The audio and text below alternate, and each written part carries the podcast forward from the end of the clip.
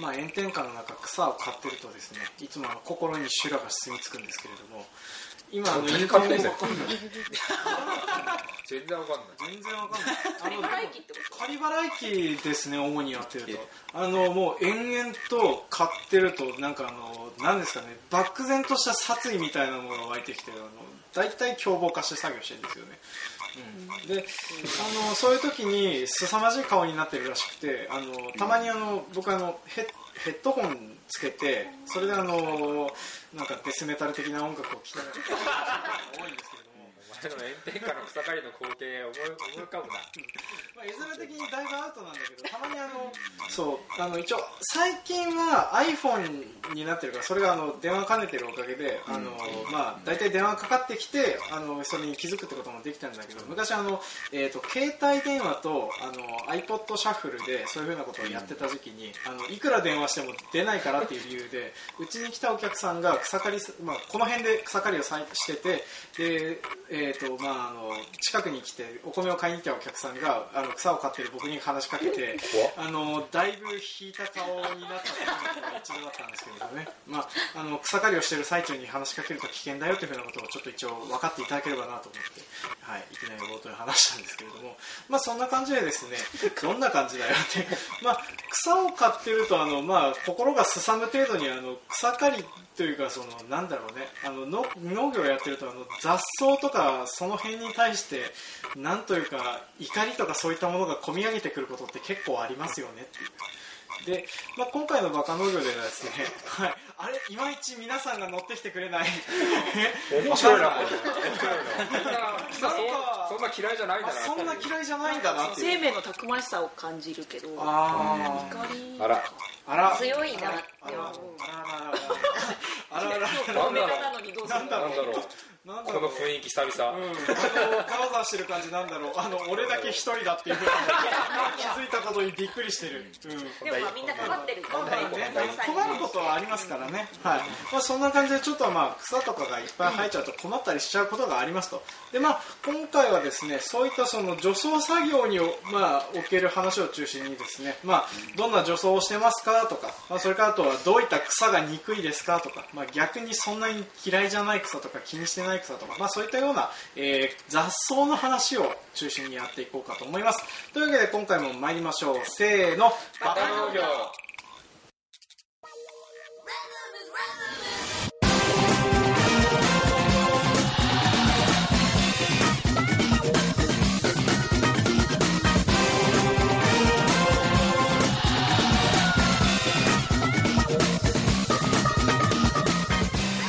番組は北海道の中心部札幌市のちょっと東側にある江別市から青年農業者がお送りする不真面目系農業トーク番組です。お相手を務めさせていただくのはジョンときっちゃんとペンダとレビーとカメと春吉ですはい今回もよろしくお願いします。はい。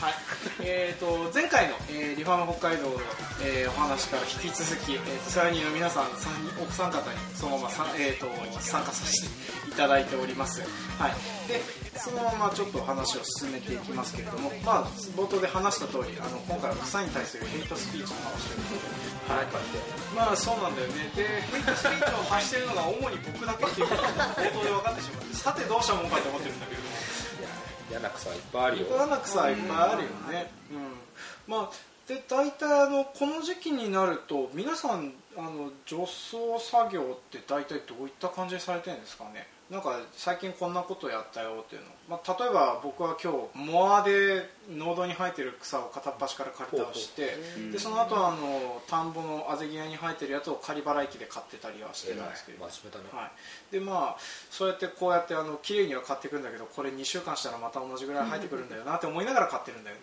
うん。だからちょっと不毛だなって思ってたりはするんだよね。そう、ね。まあ、あのうちあの卵農家さんがたまに米ぬか買いに来るんだけどその人にあの「これいつか終わりが来るんですか?」っていう話をされて さあいつがこねえこね。えいつ終わり来るんでしょうねっていう話をしたことがあったりしたんですけどね。はい。なんかあの皆さんってそのなんだろう最近こういう除草作業したとかってあります？この時期はひたすらカルチかかった場所の株間を桑でうん。あーあー中古も兼ねて。ですうちはキャベツとかか。トウキビ。中古も兼ねてねやってるけどまあ雨の後は最悪。ぐっちゃぐちゃだしね。入んなくていいじゃん。入りたくない。入るけど。はいもうすでに入れないぐらい尖ったキャベツもあったんで。それはもうね諦めるしかない。ね。じゃああとなんか皆さん除草剤撒いたとか今日は面白いよね春吉さん勇気だから。ああそうだね。はい。はい。全然違うと思うよ。そうです。俺らもそううちはバンバン除草剤使ううん。比較的ね使ってるんで。そうですね。大体土壌処理剤みたいなのはあの出だしでドカッとは使います。ドカッとは使わないでしょ。まあドカッと普通に使うでしょ。まあドカッて使うだから法律を破って。法律を破危ないそういうニュアンスで取られるのか。危ないね。そうそうそう。あの容量両両方守守っっててるでしょえードカッと使っております。けど。はい。いやさすがにちょっと。現役とかでやってんのかと。ね。まさかのだよって、そうですよね。そうなるとなんかあの勇気とかだとやり方とかって結構違ったりする？いやーでも基本的にはカルチだったりいやその仮払い機だったりえー何その頬の類を使ったりっていうのは別に除草剤でもちろんねあの全部が全部草を絶やすことができるわけじゃないと思うので。そうそうですね。はい、だからまあでもあれよねやっぱり多いところは多いので、うん。いかにこう常に少なくするかっていうのはまあ本当永遠の課題だと思うしそうですね、うん。あの密度を減らしていくというかね種を落とさせないというか、ね。はい。結構それ難しいんですよね。あのなんだろう。前に作った作物であのやっぱ草を育育てやすいっていうのも変だけれども、うん。あの残りやすい作物とかが結構あったりして、まあ、それの後だと大体あの麦の後だと嫌な目に遭うんだけどねっていう、うんそうそうですか。うん。いや分からん。わからん、そう。うん、なんかいや草多いから分からん。そもそも。そもそも。そもそも。うん。まあ、でじゃああの大豆の後だと大豆はそのなんだカルチ入って除草剤かかってであの人も入ってで結構綺麗になったりするんだけれど、うんうん大体その僕がその水筒コンとかやった後で草を残しててそれを大豆に受け渡したりするとうちの父がその大豆を作るのを担当してるんですけど、ううんちの父は優しいのでそういうこと特に何も言わないんですけれども、うん申し訳ないなっていうふうなのを心苦しく毎回思ってたりはするんですよね。はい。そう何かしらあの終わる前に石灰窒素でとどめを刺してから渡した方がいいのかとかそんなことをしょっちゅう考えるんですけれどね、ではまあ相性もあるからな。うん。うちキャベツとかは箱べが増えるとすごい嬉しい。箱べほっといてもキャベツ影響ないから。うん。冬なんかね箱べ強いんだよねうちね。もううんびっしりになってるよ。あ箱べ箱べあの葉っぱがでかいやつ。葉っぱがでかいやつ。っていうか葉っぱはでかくないけど。紅葉樹。紅葉樹？樹？ではないね。なんだろう、地べた。地べたべたって。そう地べたにベタっていくからキャベツの生育邪魔しないしうん。雨降った後も入れんだよ。そう根っこがあーそうだね。そっか。そっかうんだから箱べだけ増やしたい。うん。葉っぱちっちゃいね。そうそうそう。ああー見たことある。白い可憐なちっちゃいそうの。私も箱べは結構好きなんだけどあ好きな方なんだ。好きな方なの。なんかさ箱べの根っこって可愛くない？でもこうつまんでも綺麗に抜けないから嫌だちぎれちゃうから。あそうそう。取らなくていいじゃん。あまあそうだけどまあこうついそうだつい全部取ってるからついついまあそうだね。なんか残ってると取るけど。取らなくていい。よあそうなんだ。滑り比喩が多いあー滑り比喩嫌だね見た目可愛いくせして。うん。あれそう。多肉植物のなんかねそう。可愛い感じなんだけど。ね食べれるらしいけど。そう。どこかわかんないけど。おひたしで食べれるでしょおひたしなんだ。食べたいとも思わない。あのあいだってつあいつね。みたいそう。ななん。か雨の後とかちょっとしけったところってすごい多くって。そうそうそう。なんかあの地面の血管みたいに見える瞬間がああピンクだし。お珍しくうまい。うまい。ちょっと今うまくいったと思っなに伝わる。たよかった、うん。ね。であの食べる地域があるっていうのもなんか日本国内のどっかっていうふうなのを聞いてて。そうそうそうそう。びっくりしたのがあれスーパーで売ってるって話。ええは秋田だっけ？い秋田。そうなんだ。なんか県民賞かなんかで見てて、ううわ並んでると思って、ちょっと引いてみてたりはしてた。秋田にごそっと送れば。あ の収収穫して草取り兼収穫をしてね。予令かけておくわとねまさかの野草とか取れると思ってなかったけれど取れたらね確かにねフランフランス食べるよねあフランス食べるなん。か違うフランス語の名前がついてるよねじゃあこっちでも意外とあの食べてたりしないだけで そういう海外ではもしかしたら食べられてる野菜とか結構あったりするかもしれない、まあそうやしあのほら赤座とかは昔ね、うちのおじいちゃんおばあちゃんの頃は普通に食べてたりしたわけで。えー、えそう知らなかった。知らないですえ赤座どの部分赤座の目目目上先端あ先端こんなんだったっけ？あそう。そんな全部そんな茎を食べるのそんなだって杖になるぐらいの 硬い植物なん目だけ今年も大豆畑きっと杖になるんだろうな。大豆畑にあいつが生えてくるっていう、うん。うち大豆で嫌なのはそう名前が分かんないんですわかる。あのあのぶどうみたいにつけるそうそうそうそう。あの、ねクロンボって言って。クロンボそうクロンボって言ってる。犬犬ほおずき。犬ほおずき。あ犬ほおずき。あ犬ほおずきね。そうちではブラックパールって呼ばれて なんか高級そうだね。ナス科の有毒植物だってああれ有毒なんだ。種がナス有毒有毒なんですか？有毒なんだ。へ知らんかった。知らなかった。いやあれ増えるよね。ー増えるね。今ぐらいから増えるよねしかも種がさこうやって落ちてるからさあーゴワッと入るってゴロってあるからね、ああでかりなんか買ったりなんだりすると結構臭いからねあーそうそうそうすね種潰すと臭い今ブロッコリー取り終わった後うに生えてるその犬ほおずきを抜く抜いてから起こすうんであであーちょっとでも花ついたらもうきっと実になるからうんうん抜くようにして引っこ抜いてもらってはい抜いて出すってことうん出すそうだよね。出さないとね。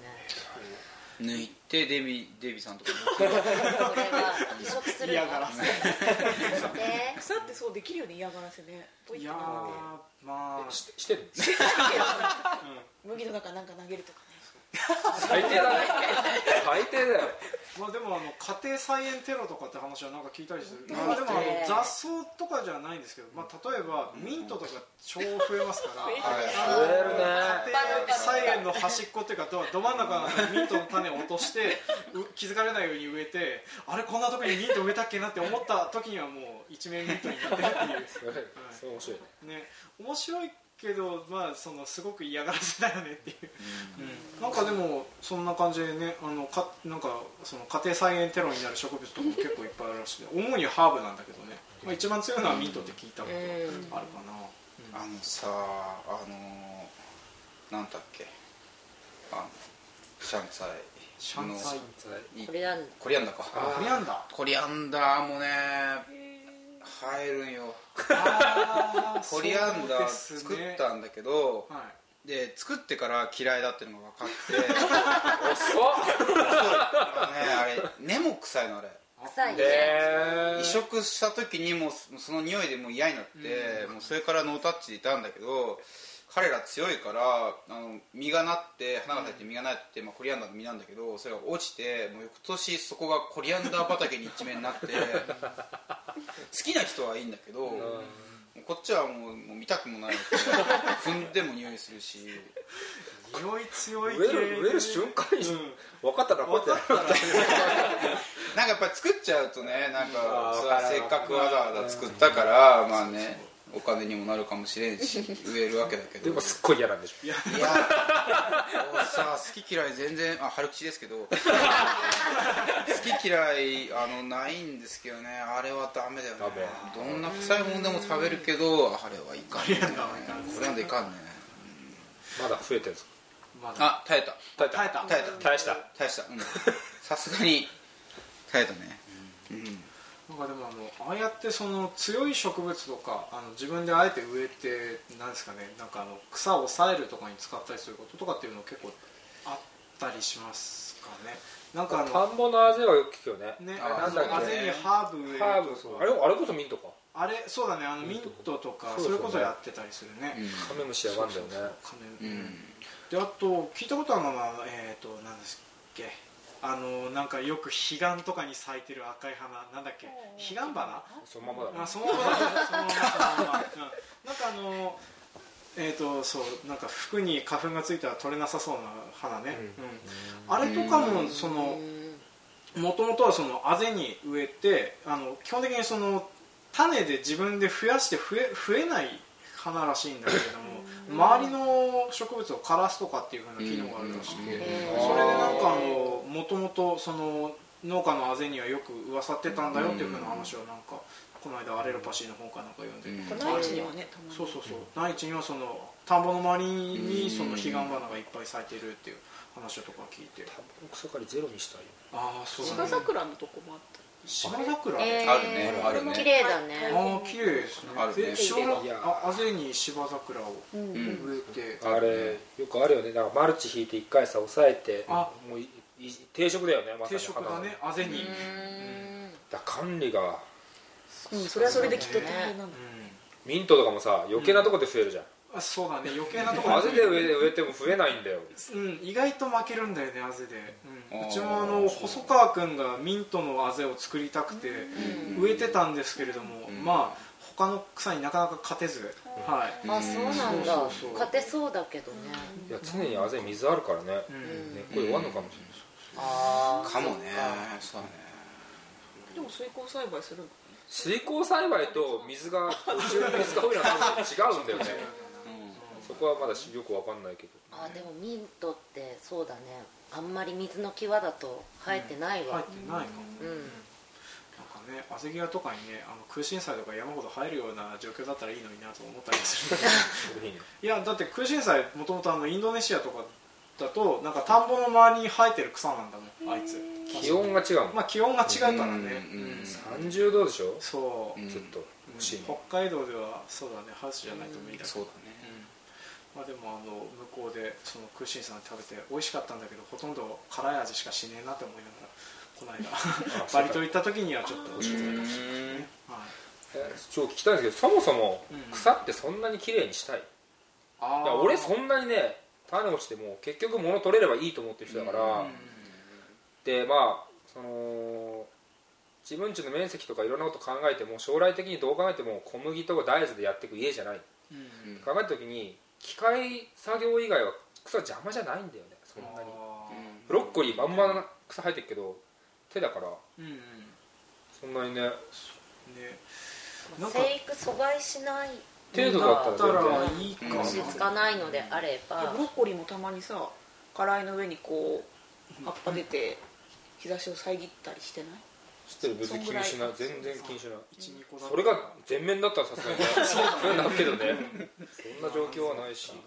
まあ確かにね。だってそれに対する労力の方がすごいんだもん。いやうん確かにそうなんだよね。うちはどっちかというとその大豆に後にその後作で大豆が来るってことは分かってたりすると、うん。まあ、その前準備ってことで結構こまめに除草し、うん。入んないといけないところとかあったりするんだよね、でそれでまあスイートコーンとかで大体あの僕は一生懸命そういうふうなのやるんだけれども、まあ、なんか去年一昨年は失敗してて2年連続でうちの父大変な思いしてるんだけれど 大豆もさ、そう。まあそう春吉さんはオーガニックだからねあれだけど、俺ら観光はさもうバンバンいい、まあ、こういう言い方よくないかもしれないけどいい除草剤って言われるのよくあるん。だよ、うん。今大豆って一番最新の技術っていうかさあれはもうカルチ入らないでしょ？除草剤のみで終わる今技術があるから、そうだね。5回ぐらいなんだけどね。うん。でもそれだけで終わっちゃう。うん。でもそういうのを考えるとさ普通普通の栽培をしてる分にはね別に逆に大豆草大丈夫だよっていう人もいるんだよ。うん。除草剤あるから。からしちゃうからじゃあそう入ってても。まあ、それがねうん。どうなのかはよくわからないけどうん生産効率的には高いんだよ。そう。高いね。間違いなく。高いね。結構ねあの薬使う、まあ、薬もちょっと高いかもしれないけどそれに人件費使うことを考えると、うん。そっちの方が高上がりになることも結構あるからね、うん。うん。それがいいのかどうかはわからないしなんだよね。何とも言えないんだけど。いやニーズがあればいいんじゃないかなまあね結局は。今の農薬は以前と違ってねきちんとその安全性が確認されていて使ってるからだからやっぱりそういう大豆のニーズがある以上はいや僕もねその有機農業をやっててまあそんな僕は使わないけれどもでも僕が本当色カルチもかけて手で取って大豆ようやく作るのと考えるとなもう農薬除草剤で簡単に単6票とか取ってて、羨ましいよね。アホ臭い時があるよね。うちで大豆作ってて。俺大豆作ってていいのかな？まあ多分炭焼けだとは思うんですけど、そうそうそうそう。だから、あのお互いにニーズがあるだろうから、うん。それでいいんだと思うんだけどもなんか食料生産を考えた時には、うん、僕のやってることは果たしていいのかなって思う時がある、うんすげえ難しい。これはかなりワールドワイドの話になってきてね。そうだね。うん。で俺らのやってるの、農業とプラス十勝のね。フェイスブックでこうつながってる人が見ると画像を上げてくれたりするんだけど、うん傍受するスピードが俺らの3倍4倍とか、うん凄まじい。あの次元を見せられると、ん。あこれはるかに効率違うな、いやーこの間さあの誰か長芋にマルチをかけてる映像が出したんだけどすんげえ早いのね、うん。もう山になってるとこにマルチだけは引くんだけど、僕らさすんげえゆっくり 張っていくの見たらさ普通にガーって走っててそんなんでやってたら単価も合わないしさ、こっちとね、そうですよね。うん、そうあるべきだなと思って、なんかまあそのなんだろう安く量を作ることだだけが農業ではないと思うけれども、うん。でもね技術は優れているに越したことがないわけで、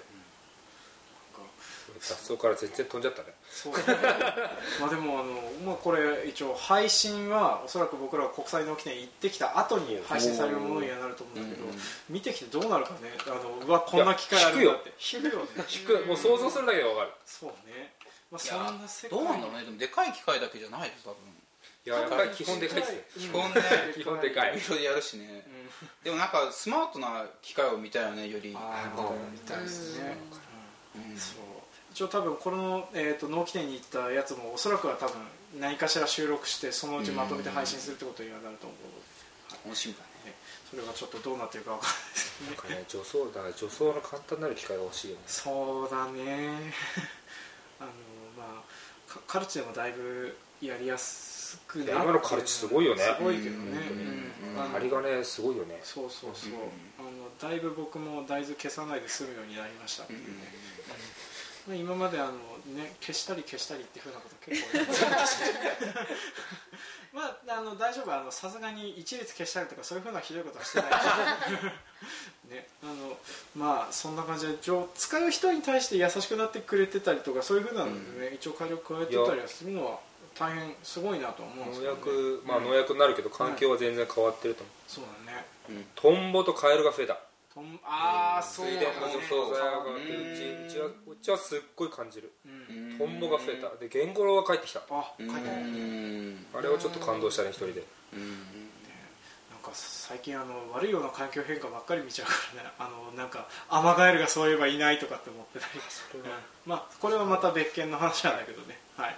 まあちょっとと話も取り留めてなくなってきたのでそのそろそろちょっとまとめようかな。えーとどうまとめよう？えーとね。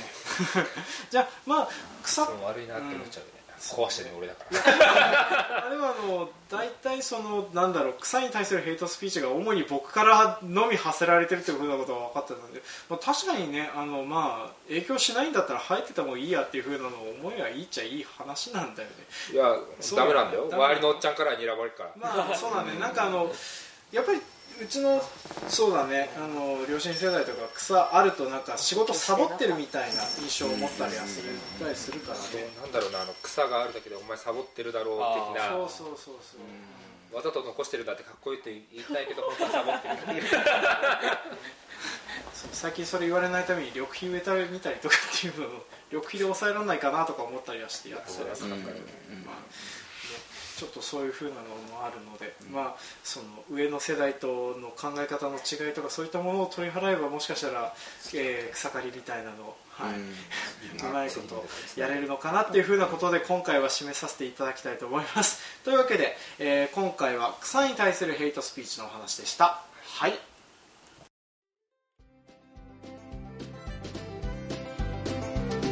はい今回も聞いてくださいましてありがとうございました。ありがとうございました、はい、当番組では感想コメントを募集しております。メールアドレスバカ農業 .gmail.com までメールをいただくか Facebook ページブログ Twitter などでもコメントを募集しております。いただいたコメントメールに関しては今回の、えー、とお知らせのコーナーにてご紹介させていただきますので何かしらコメントがありましたらこちらまで送ってくだます、はい、というわけで、えー、とまずいただいたメール等を紹介させていただこうかと思いますでですねちょっとこちらいただいたのはですね iTunes コメントと、えー、Twitter のダイレクトメッセージをいただいた方がいらっしゃいましたので、えー、と Twitter のアカウント名で大ずっこさんっていうような名前の方から、えーとはいえー、メールいただきました。一応ダイレクトメッセージなのでそのまま紹介しちゃっていいのかどうかわかんないですけどなんかあの、えー、とその特にがっつり農業としてやられてる方ではないんですけど、まあ、聞いてますっていうふうなのがあってそれであの iTunes コメントで評価付きでコメントをいただきましたので少し順位が上がりました。はい。大変ありがとうございます。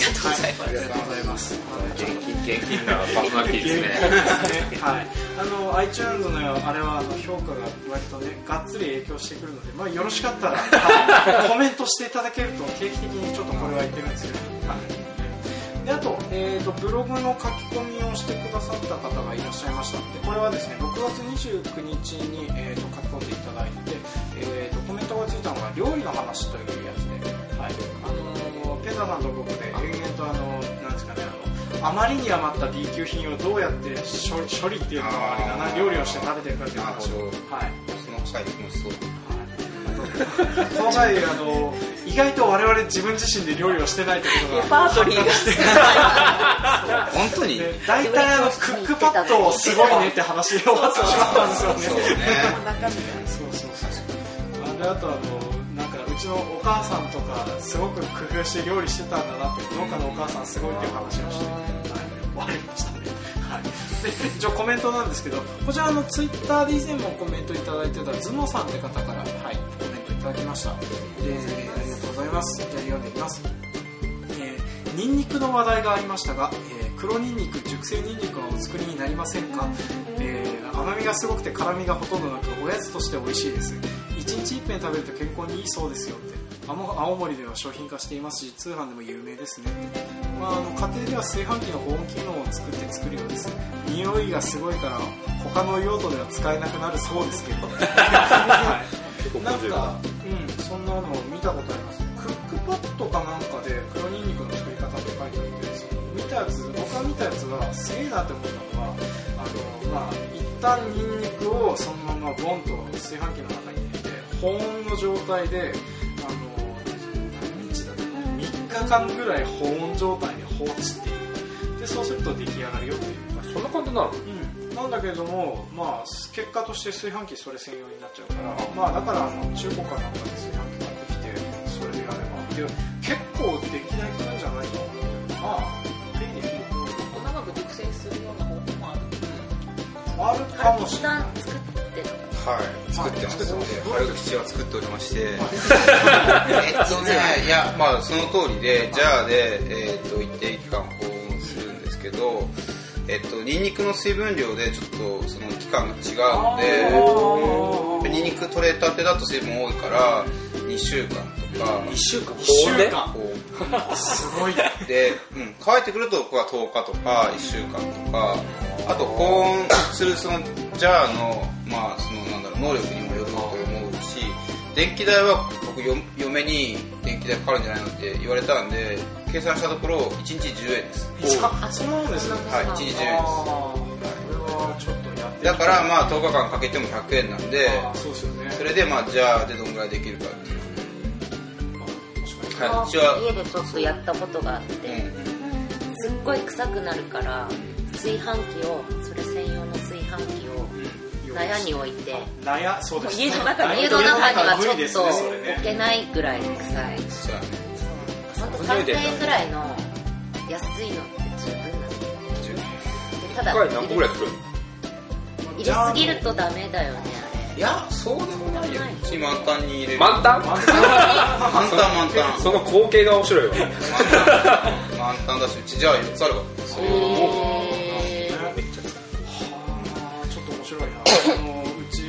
母がケチャップの加工品を売るためにそういう加工品深い的なものとかにいろいろ出てそれであのイベントとか出てたりするんですけどあのうち友江農場としてそういう加工品みたいなのを作ったことが一応もないのでちょっと試してやってみたくなる感じですねいいじゃん冬ニンニク作ってるし冬場冬場ようやっと何か出せるかなっていう感じで米以外にできたらこれ。ね できたら。ね高いですねあ怖いよね。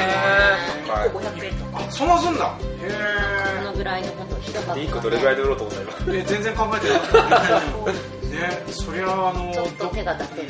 そうルベツの法人さんでその黒ニンニク作る専用マシンみたいなの入れたとことか上げてますね。なんかすごいね波動なんとか装置って書いてあって。波動？って思ったんですけど、健康食品だからね、うん、怪しければ怪しいほどいいと思う。波動に惹かれて買う人がいそうそうるかもしれない。もしかしたらその波動でより美味しく健康的になるのかもしれないですね。はい。ですみません。ちょっと続きが実はありましたはい、はい、すみません。もう一度続き読んでいきますね。はい。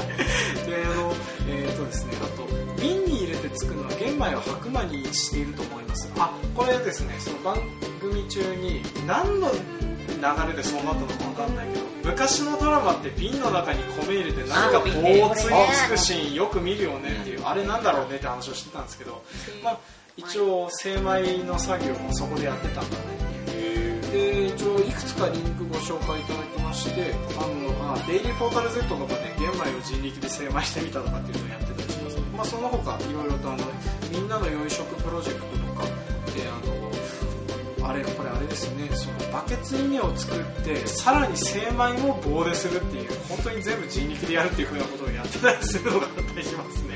すげえな。うん。一応こちらの全部リンク付きであのブログのコメントはあの皆さんも見れるような状況になっておりますので、まあ、よろしかったらちょっとこちらの、えー、と料理の話という、えー記事についてるコメントの方をちょっと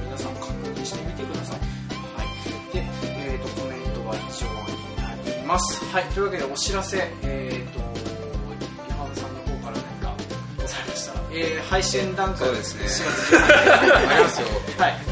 えっ、とは前回は話なかったですけど8月にはい。もう何かイベントをやろうと、ざっくり。ざっくり。ほぼ毎月やろうっていうことで、あのほぼ毎月リファーム会っていうのを今年はやるということで立ち上げてるので、はい。8月にも何かやります。はい、あのなんかどこで情報公開されるとか。かまた Facebook あ、かブログ Facebook でページはい。がブログ、ブログではい、は確認してい。ただければ、はい。やると思いますはい。やらなかったらなんかペナルティ いやほぼなんで特にないです。絶対とは言5月やってません。5月ほぼ ほぼなのにほぼ。ほぼなの個人のも言っていいんじゃないですか？まあ個人の予約とかもあれば、はい、一応7月、えー、とこれは13日以降ですね。ああ、そうだね。え行ったところでっていう気がするけど、はい。あのまあ、し強いて言うんだったら我々、えー、とうちのパーソナリティのうちぎっちゃんと僕がですね東北の小学校でやってるお祭りに焼き鳥を焼いて売ってるよっていうふうにへはい 26? 20 7月26と27です花火もあるあお俺あげんて。ああそうだそうだ。上がっちゃえば。あげる役あげるの？パーさんの俺。あ免許持ってるはい。いやかなり面白いお編集祭りで。編集で。編集編集で。太鼓とかああ太鼓とかなんかあのそう地域のお祭りにしては規模がで。けえなって楽しいで。すは楽しかったで。もあのすごい規模を期待してくるとがっかりしますはい世界一近い近い打ち上げ花火ああそうだね世界一近い去年は危うくテントが燃えるとか花火に関してはかなりダイナミックなので、えはい上げてる本人は見れない怖くて。ね。そうだね、うん。まあ、少なくともあの僕らはあの焼き鳥を焼い焼き焼き鳥じゃないな、えー、と豚串とつくねを売っているブースにおりますのであの声をかけていただければ。はい。これ近い人来れるよ闇沢の方とかはい南沢。の方とかぜひぜひぜひ。ぜひはい。小学校で。小学校で。の小学校でやってお何も特典つかないけどねそうだねラジオ聞いたっつってでも何もうん特典言われても、はい、特に何もできませんけど、はいありがとうございますぐらいは言います。なんだよ、それ。はい。じゃあ、ここは、お知らせ等は、ないですかね。はい。はい、では、というわけで、今回も長々と聞いてくださいまして、ありがとうございました。ありがとうございましたはい、次回お楽しみに。